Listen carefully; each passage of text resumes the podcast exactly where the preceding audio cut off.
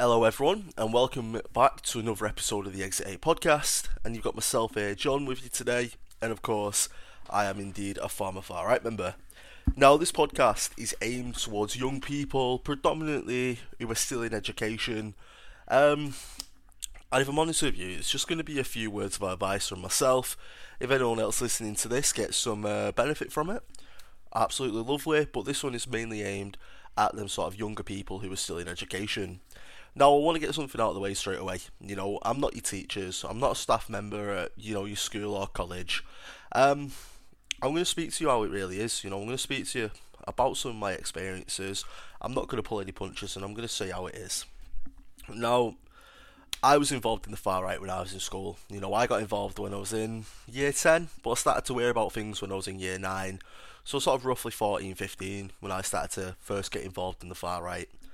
Now, you know, when you first go into this world, it's a little bit exciting. You know, you start to see things that you don't see anywhere else. You know, you see in this world of racism where, you know, first some of it just seems like a joke, you know, some of it seems like dark humour, but before you know it, you really start investing in what they're saying and start getting behind it and starting believing it in a lot more. Now, when I first got involved in this world, the people in the groups made me feel important. You know, they made me felt like I was part of something. They called it a brotherhood. Now, I'm not sure if they still use the same type of wording or not, but when I was involved, they called it the brotherhood. And for a long time, I thought I was involved in this sort of this unique brotherhood. You know, this group of brothers that will get behind each other no matter what, and would have each other's backs no matter what. And I had their back. You know, there was multiple times at demonstrations where, you know, they was on the fringes of getting nicked, and I'd sort of save them from the coppers. There was times at demonstrations where they'd kick off, and I'd be their right-hand man. You know, I'd be behind them, backing them all the way. There was times where, you know, online, being as they was a bit older, they wasn't too clued up on how to do certain things, and I'd do it for them. So, you know, I had their back all the way. But there were one time where I needed their help. You know, I was on my own. I started to get pressed, and by pressed I mean, you know, started to get intimidated by, you know, about 6 to 8, you know, fully grown men. And bear in mind, I would have only been about 16 at this point. And you know, these 6 to 8 fully grown blokes, you know, came up and started to try and intimidate me. Now, I'm not going to say I was scared, because at the time, call it, you know, naivety, or, you know, call it having balls bigger than brains, but, you know, I thought if it kicks off, I'm going to get an hide in here, but I'm not going to back down, I'm not going to surrender. So I wasn't scared of the kick-in, but what I wanted to do was I wanted to even the numbers. You know, if it was going to go off, you know, I wanted it to be a fair fight, even if, you know, there was 2 or 3 other lads there. You know, make it a 6 on 4 or a 8 on 4, however many lads they were there. If I could get a few other members of the far right to come down and get behind me, and at least turn this into an half-decent scrap, let's have it sort of thing. So I got on the phone, you know, belled up a couple of lads that live close by, and, you know, they all said they were busy. Now, this was in the evening, about 6, 7 o'clock at night. I knew none of them were busy, I know none of them were at work, but, you know, they just couldn't be bothered to get off the sofa and come give me an hand. And it was at that point that I first started to realise that this brotherhood might not be all that I thought it was. In school as well, I was, you know, if I'm honest with you, I was, you know, a little gobbygit. I'd constantly be arguing with teachers. You know, if I'm honest with you, in school I was more interested in impressing girls and making my mates laugh than I was in the work. You know, I came out of school with 1 GCSE, and that was, you know, because a teacher took a shining to me. You know, I'll be honest with you, you know, I got that GCSE in catering. I've always been a, you know, a dab hand at cooking, having family that are chefs, you know, it's something that I was always good at.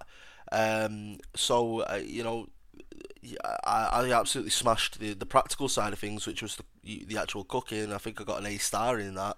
But then with the written work, you know, the assignments and the actual test, I did really rubbish on. And it was only because the catering teacher took a liking to me and, you know, almost sat down next to me and, you know, wrote the assignments for me that I was able to get that C in catering and get that GCSE. Otherwise, I would have come out of school with nothing. And again, you know, in school, that I just seen it as a laugh, you know, seen it as a place to take the mick. You know, and as I said, I was always arguing with teachers, getting kicked out, just to make people laugh, really. Now, in school, I didn't get along with a lot of my teachers. There was three teachers that I really, well, two teachers and an assistant that I really got along with. The rest of them, I didn't like, and they didn't like me. You know, as simple as it is, you know, I didn't like them, they didn't like me. But, although I say that, you know, I wish I'd sort of gone and got some advice. You know, at the time I felt backed into a corner in school. You know, I felt like whatever I did, I'd get in trouble for. You know, I felt like I had a big spotlight on me. If I would, you know, drop a wrapper, you know, if I drop a crisp packet or a chocolate wrapper, there'd be a teacher there watching me and giving me a detention for littering, although I was going to bend down and pick it up in a split second. You know, they noticed that wrapper at the floor, so they was going to get me in trouble. You know, that's how I felt a lot of the time. And although, you know, I didn't get along with them staff members, I do wish I had gone and got some help, you know, relating to the far right. This far right world, when I first started to get involved in it in school, part of it felt like a rebellion to my school as well. You know, I didn't get along with the teachers, never got along with the education system. You know, even since primary school, school was never for me. And part of getting involved in the far right almost felt like a middle finger to authority. You know, it felt like a middle finger to the government, to the police, and to the school. But again, although I said that, you know, I wish I did get that help, because the far right journey that I went down, it very, very nearly led to me getting in a lot of trouble. You know, there was times at demonstrations where if I stepped left, I would have got arrested, but I actually stepped right. And you might think that's a load of rubbish, but I can give you an example. There was a time where I was at a demonstration, I was 17 years old, and all the lads went into the pub. Now, obviously me, I had the baby face at the time, you know, to this day, I'm 23 now and I still can't grow a beard, so you can imagine how bad it was back then. Proper slap face, baby face. Tried to get into the pub, bouncer on the door ID'd me. Of course I didn't have it, so I didn't get entry to the pub. But by the time I had finished arguing with this bouncer and trying to get into the pub, the police had put, you know, a barrier of police around us. You know, they'd circled the pub in coppers and they weren't letting anybody out of the pub, as a way to sort of risk manage the local area and keep as many far-right members there as possible. Now I was in this weird position where I wasn't allowed inside the pub, but I also wasn't allowed outside the pub. So I was just sort of awkwardly stood outside. I think I was just on my phone, if I'm honest with you. Just stood there on my phone, just... if I'm honest with you, I think I was probably looking at where the left were and where the people who was there to oppose the demonstration were, and trying to figure out, you know, it was going to kick off with them or not. And then I just remember a couple of lads coming outside the pub, and then a couple turned into loads. And before I knew it, you know, pretty much the entire pub was outside, kicking off with the police and pushing and shoving, trying to break these police lines. And again, little me, wasn't allowed inside the pub, wasn't allowed outside. I sort of got caught up in this madness. Now, hand on heart, I can honestly say that I didn't try and kick off. You know, I didn't try and kick off with the coppers. You know, I didn't try and get involved. It was just a situation where I was, you know, almost forced into this situation. Now, again, I had my hands in the air. I'm not involved. You know, put my hands in the air. I knew there was cameras around. I was just making it very clear that I wasn't involved, because, again, I knew my face was on camera, so I was making it clear that I wasn't involved.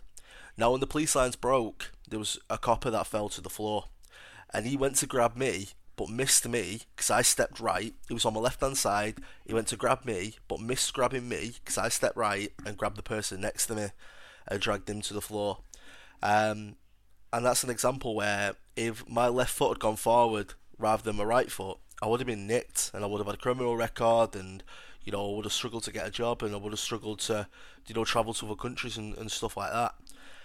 And, you know, all this happened at 17. You know, when I was 16, in year 11, when I, you know, 15, 16, when I first started to really get involved in this world, you know, if I had gone to my school counsellor, or I had gone to, you know, just any teacher at school, even that catering teacher that I got along with, you know, if I had gone to any of them and just said, listen, I'm getting involved in this world, I don't really understand it that much, I like it because it's, you know, it's winding you lot up, but it's getting a bit far, this, you know, is there any chance you can give me an hand? You know, them staff members have an obligation to help you. You know, as much as you might think they'll kick you out of school and kick you out of college because they don't like you, they're not able to do that. You know, they have to give you a fair chance. They can't kick you out for asking for support. Just like, you know, they can't get you arrested if you've not done anything illegal. You know, these guys are there to help you. And, you know, I'm not going to sit here and say, you know, every teacher is neutral, every teacher, you know, has an obligation to give you a fair chance, because realistically, they don't. You know, teachers have favourites. That's just facts. And I'm saying that, you know, I've already said I'm not your teacher, I'm going to say how it is. Certain teachers, not all of them, I won't say all of them, but certain teachers have favourites. And if you're not in that little inner circle of students, you know, they can treat you very, very differently. However, in this incident, they can't do that. They have an obligation to report you to PREVENT. Now, don't take that word report as a way of getting in trouble, because it's really not. What they're going to do is they're going to speak to PREVENT, and then what will happen from there is, if you don't know what PREVENT is, I'll take a step back actually. PREVENT is a government-led counter-terrorism scheme, and basically what happens is, if you get reported to PREVENT, so, you know, your teacher would report you to PREVENT, PREVENT would then have a meeting about you to find out and to discuss really whether you need what's called intervention or support, and if they do decide you need intervention or support, they'll then give you what is known as an intervention provider, or an IP for short. Now, an IP is just somebody that's going to come into school or come into college, sit down with you one-to-one in a quiet classroom, you know, with no one else around, and they're just going to have a chat with you, and they're just going to talk about your views and your opinions, and, you know, and just where things have gone wrong for you in life. And again, it's non-judgmental. It's all voluntary as well. You know, if you meet your IP and you think he's a bit of a, you know, I won't swear here, if you think he's a bit of an idiot and you don't get along with him, you can walk away. And if you walk away, you're not going to get arrested. You're not going to get kicked out of school. PREVENT is all voluntary. So, you know, as much as you might not get along with your teachers, and as much as you, you know, you can't wait to leave and you can't wait to start your life and get in work, because that's what I was like then, you know. When I first, you know, I think I was the last year group, or maybe the second to last year group, that it came in that you had to be in education till you was 18, and I was fuming. I hated education. I hated education since probably about year two. You know, it wasn't for me. You know, people learn in very different ways, and the school system just didn't suit me at all. I was much more of a practical learner. You know, I didn't get along with all this writing things in your textbook, and, you know, you're looking at a book and then writing it down in another book. It didn't suit me. It didn't suit me as a person. And I couldn't wait to leave. I couldn't wait to start a job and, you know, get hands on and get physical with a job and earn a bit of money and help out me, you know, my family. But, you know, unfortunately, you have to stay in education until you're at least 18. So just make the most of it, man. You know, these GCSEs, you know, these grades, they might not be the be-all and end-all for you, because they're not. But, you know, they are a good stepping stone in life, you know. They take you one step further. And if nothing else, you know, if you're, again, we've sort of gone off topic here talking about bloody GCSEs and stuff, but if you're, you know, in school, and, you know, the best thing that you can do is get your English and maths. I struggled with English my entire life. I got maths, you know, maths were numbers, I understood them, but I never got on with English. I couldn't, you know, dissecting a poem and dissecting a book and all that sort of stuff, I couldn't do it. You know, I enjoyed reading a poem and I enjoyed reading a book every now and then, but, you know, dissecting it and, you know, thinking what every character's thinking about and do it, again, I couldn't do it, and because I couldn't do it, I switched off with it. You know, I didn't like asking for help. But that came back to bite me in college, if I'm honest with you. You know, in college it's very different to school. It's much more laid back. You know, you get half days here and there. And I remember on a Friday, end of week, there was an half day. And the college bus didn't leave college until about 5 o'clock. And we finished college at 12. So our main classes finished at 12 o'clock. And at 12 o'clock on a Friday, everyone used to go down the local pub and, you know, go have a few drinks and they go play some pool and, you know, have a good time for them 5 hours up until the college bus set off. And I had to go to an English class because I didn't pass my English in school. And it used to wind me up so much because I think this English class started about 2 o'clock. So it weren't like I could do the class and then go meet them down there, you know. And it went for an hour and a half as well. So by the time it finishes, it's 3:30, and then, you know, you didn't really have enough time to get down the pub and get back again. And, you know, it really wound me up. And, you know, if for nothing else, you think you might not need English and maths in life, but it's useful. And if nothing else, it gets you that free time at college where you can go and enjoy yourself with your mates.